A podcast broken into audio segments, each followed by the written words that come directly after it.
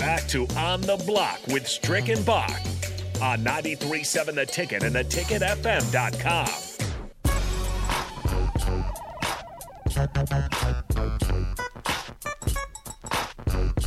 Happy Monday to everybody out there. This is On the Block here on 93.7 The Ticket. Of course, talking a lot about the spring game over the weekend as a riveting game. Came down to the final possessions. If you stayed that long. The spring game's really not about the end result, but of course what you see throughout it, and especially the first couple of series, as that includes the starters on offense and defense. Let's bring in Steve M. Sipple of the Early Break and, of course, of the Lincoln Journal Star to help us wrap up the spring game there. Steve, how's it going? Bach and Strick, how are you guys doing this afternoon? Oh, I can't complain. Again, we got to see some football. Yeah. Wonderful. Yeah. It was a beautiful day over there for sure. Yeah, now they're tearing up the turf. I already saw pictures of that. They didn't wait too long. They got that thing planned, ready to go. They're already taking it out. Yeah, you got to get that going. I mean, that was kind of the whole reason why we had that early. The main reason why we had an early spring ball, so they could get that going. And man, now that you mention it, when I was done riding on Saturday, I was just standing up there talking to some guys in the press box and looking down on that field, and man, it does look real. It did. We'll refer to it in the past tense now. It looked awful. Like I guess I never really thought about it too much until I was standing there looking at it, knowing it was going to be replaced. And I don't know why I didn't have that thought before. It just looked old and terrible. And they kept it. I don't know. You guys can check on it. They kept it way too long. I think over 10 years, which is about 4 too many. So, yeah, this was overdue. They needed to do it. Now it's going to be cool. It's going to be all green, so it won't be two-tone. I love that. I love that. I mean, Trev's really sort of emphasizing simplicity along the lines of like Penn State and Wisconsin and Michigan. And it goes along with that. So no more two-tone. It'll be simplistic looking, all green, and I really like that idea. Yeah, maybe it's kind of I don't know. You have to be maybe. I've always been interested in like field turf and that sort of stuff. I'm not smart enough to help them with it, but I think it will look pretty cool when they set it out there. And you're right, it did. Look, I think it looked kind of pink out there. The red looked pink at times. It did. You're right. The fade of the. The Nebraska in one end zone and the Huskers in the other in the end. Yeah, it had taken on a way too. They say the red burns brighter, but it wasn't burning bright at all in that context.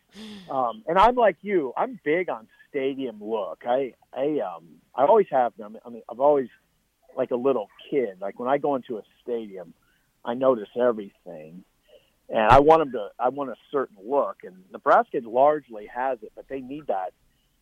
Like if you walk in, if you were just a guy from Albuquerque and you said, "Hey, honey, let's just," if you're on the interstate, let's drive into town and drive into Lincoln and check that stadium out, and you could actually go in it. It would be like you'd say, "Oh yeah, this is big time. This looks like it should look." And now you're going to have the turf to match that, which is good. Yeah, that is going to be good. And, of course, the attendance, I know some people interested and some people not, but that's the sort of things that I like. Over 54,000, which might be lower than it was in the past, but I was looking it up. That's still more than capacity crowds at Maryland or Indiana or Rutgers or Northwestern or your former rivals in like Colorado, Kansas State, and Kansas. Along that line, do you think that Nebraska should really put this game kind of on a pedestal on behalf of their fan base and try to incorporate a little bit more of an entertainment aspect to it, because I know there are some people that were a little frustrated by the lack of the primetime players they wanted to see? Oh, yeah. Now you're into the very interesting discussion that people are having. And it's a bit of a conundrum now. We've reached that point, I think, where what do you do with this thing? I think you're suggesting sort of like a fan fest type thing. And yeah, I'm kind of like that now. You keep calling it the red-white spring game. I don't know. What do you call it? I mean, now what you're dealing with here is tradition, Bach. Right. This is one of are traditions at Nebraska. It's a fan tradition. And, you know, whoever, you know, the head coach has to deal with this, and it's sort of interesting. But I would say the way it is, I don't know, Bach. Here's what I'd say. This is what – I'm not giving you a great answer here because I don't know if there is one. What I'm suggesting is it all comes down to a couple things, honesty and presentation, and what angle are you coming from when you're making a suggestion of what it should look like. If I were – Bach, I can tell you this. If I weren't a writer, if I weren't a media member – I don't know. I mean, and I said, I'm just going to take a couple of the grandkids over to this thing. And as long as my expectations were low, I would have been just fine with Saturday. Oh, yeah. You know, as long as I had an inkling that they might not tackle. And I was just going to, you know, I just want to see what a couple guys kind of look like. Look at the quarterbacks. You know, I wanted to study the quarterbacks a little bit. Maybe see some Trey Palmer, size up Tommi Hill, that sort of thing. I would have been okay with it. Now you get to be in the stadium, you get to see it. You know, you see a guy like me would have been enthralled seeing Rich Glover on the sideline. The great Rich Glover was down there. Seeing, you know, taking a look at Ochaun Mathis would have been memorable. You know, be able to point to the kids. Hey, see that dude standing out at the end? That's Ochaun Mathis. And then getting a look at Casey Thompson, albeit a very quick look, getting a look at Chubba Purdy. That might be worth $10 to me. So it just depends on where you're coming from on this. Yeah. As a media member, though, and covering it like it's a game, it's a joke. I mean, it's a complete – like, it's very awkward for media. We treat it like it's a real game for some reason. And that part is really awkward to me. But that's me. If it was Sipple the fan with a couple of the grandkids, it wouldn't be awkward. So Sip, yes, you know, we did get a chance. Obviously, we didn't have a big opportunity to look at Casey Thompson, but I think we could see that it's evident that he definitely has a command of everything out there. And although the span was pretty short. But when you looked at all of the quarterbacks, what was your take on all of them? And because basically it's a run for number two. And let's just be honest about it. It's not a full on quarterback fight right now. So when I looked at it, there were some things that were pretty evident. But how did you view it as far as the quarterbacks and what's your thought on them and their abilities to be able to be that next guy in line? Yeah, first of all, I think you're reading it right. My first thought was, they only let Casey play 3 series. Well, that tells you all you need to know about where he is in the race. It wasn't. Now, what if they would have let Casey play 7 series and attempt 15 passes, you would have thought, okay, maybe they feel like they need to get him work, and maybe he's not quite as far ahead as we thought. Instead, they whip him out of there fast, which tells you he's the guy. Okay, that's number one. Number two, Chubba Purdy probably enhanced his profile in the eyes of media and fans by, you know, this is a guy that really only was full go. I believe he was only full go for really a week of spring ball, the last week. And he threw the 2 nicest passes. The one that comes to mind is it was a long completion that he layered in between defenders to AJ Rollins. That was probably the prettiest pass of the day. And he threw a couple pretty nice looking balls, looked pretty in command of the offense. Logan, he got out of the pocket good too on one of them. I saw, you know, he evaded, and got out of the pocket, you know, got a few yards, but not much. But you can tell he's got a little bit of speed behind him. But go ahead. Yeah. Hey, Strick, he's athletic. He's an athletic kid. That whole picture looked pretty good to me, the Chubba picture. Now, what you hope is that he really continues that this summer. And then, of course, into camp. So this summer's critical. I mean, Strick, when you were playing back in your day, the summer was important, but college football is now now just genuinely year-round. But Chubba's got to take that momentum into May and June and July, throwing with receivers. And they'll keep track, I'm sure, of what they're doing. And he needs to continue in that vein. Logan Smothers, 5 for 14, didn't look as comfortable as I thought he probably would look. That was somewhat, I don't know, I'm going to say only somewhat concerning because I think he had a pretty good spring in totality. And I hate to do that to a kid, just look at one day out of 15 and make a lot of harsh judgments about him. So, I mean, I think Purdy, but I will tell you this, Strick, it's Purdy or Smothers for number two. That's what we're looking at. I mean, I don't say that just based on what I saw. I don't say that just based on feeling. I say that based on what I've heard, and that's what it is. I mean, it's Thompson's number one right now, and it'll be either Purdy or Smothers for number two. All right, this is kind of, jumping from that position was of very much importance to one that people belittle at times, but certainly made a difference in last year's games for Nebraska, which is kicker. Obviously, at the punter position, Brian Buschini had some good kicks and some bad kicks. Chase Contreras missed a 40-something yarder in the field goal game. I was wondering, when is Timmy Bleekrode still coming in? Is that waiting until the summer type of thing for him? Because is he expected to be basically the starting kicker? Yes, he will be here in the summer months, and yes, he's penciled in as their starting place kicker for sure. So I was only mildly concerned about them. I mean, you don't like them missing field goals or for sure not missing extra points, but Bleekrode is the guy. Yes, Bach.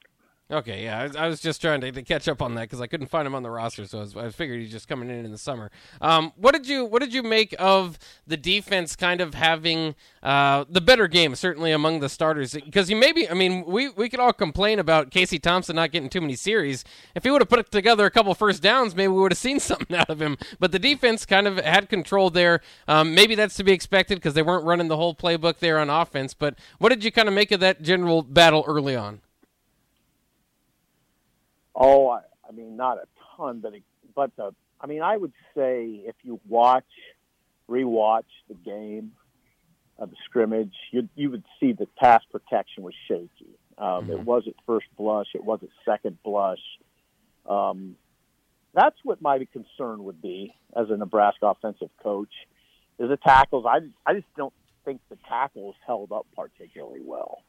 In the past, I just thought the pocket just too often there just wasn't much time, and it was not a clean pocket. It was, there's a lot. There's what I always say is there's a lot of colors in those guys' faces that you don't want to see.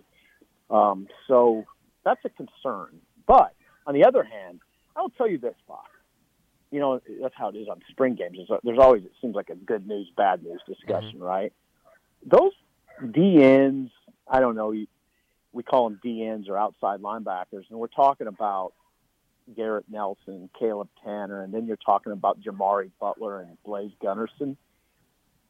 I would say the pass rush may be in a little bit better shape than we think without Ochaun Mathis. Now that you obviously would like to add that piece to it, but Garrett Nelson is an example of a player who's really come on, steadily improved, developed his game, as high 1-2, and looks pretty good ripping around that edge now. And he's I don't know.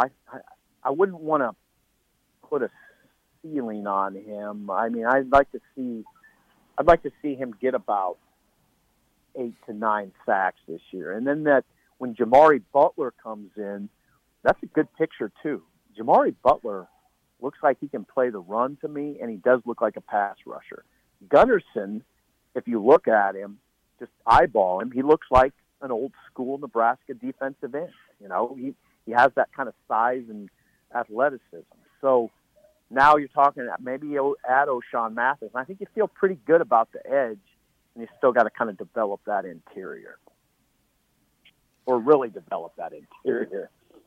Yeah, that was what I felt, Sip. I felt that the the early on, the defensive line, you know, they held up pretty good. I think that they were pretty strong in there with Nushmaker and that crew early on. I thought as it got later in, I don't know if it was weary or tiredness, but it looked like that's where depth is definitely needed, because the second half of that line just it seemed to collapse pretty easily.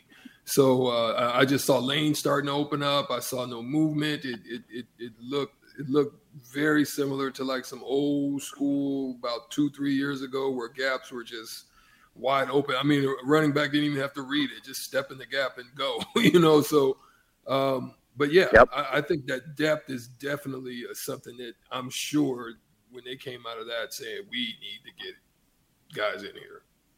Well, Strick, they knew that. I mean, they went through spring with 7 interior linemen. 7's a low number. That's everybody, and that's not. So you're talking about guys throughout the course of spring getting 400 plus reps of in live action. It's a lot of wear and tear, and now again, that's in some ways good because they're getting a lot of reps, and reps are good. But there's a fine line in that discussion. You know, it's when you're taxed, it's when you're more susceptible to injury, and. So listen, they're going to try to fortify the interior through the portal. Now, a lot of people are going to be trying to fortify their interiors through the portal. So we'll see what Nebraska comes up with. But they got to do it. I mean, seven guys is enough. Now, you'll add 8 with Casey Rogers. You'll add 1 to get to 8 with Casey Rogers, who didn't participate this spring because of an injury incurred in the regular season final. So you'll have Casey Rogers and Ty Robinson. That'll look pretty good, but Strick, you're right. What's it look like after those guys? You can't play 2, so right. You got to play 4 to 5 to 6, 2 down linemen in a 4-3, and they got to fortify it. They got to be ready. They got to guys like Nash Hutmacher, Raquan Buckley, Mosai Newsome, Marquise Black. Those are the names. Those guys got to come a long way now. Yeah, I think that's going to be their, the biggest obstacle, I guess, until they hit the field again, getting ready for fall ball. He's Steve Sipple of the Lincoln Journal Star and of Early Break. Sip, thanks for joining us today. Yeah, I always enjoy it. Have a good day, guys. All right, there you go. Steve Sipple of the Lincoln Journal Star, and again, here on Early Break. We'll take a quick break. It is time for your chance to win $15 to Buffalo Wings and Rings. All you have to do is beat Strick in a shootout. Call right now, 402-464-5685. The first one to do so will get in line for the opportunity to win $15 to Buffalo Wings and Rings. Just got to know your trivia. That's coming up next here on The Block.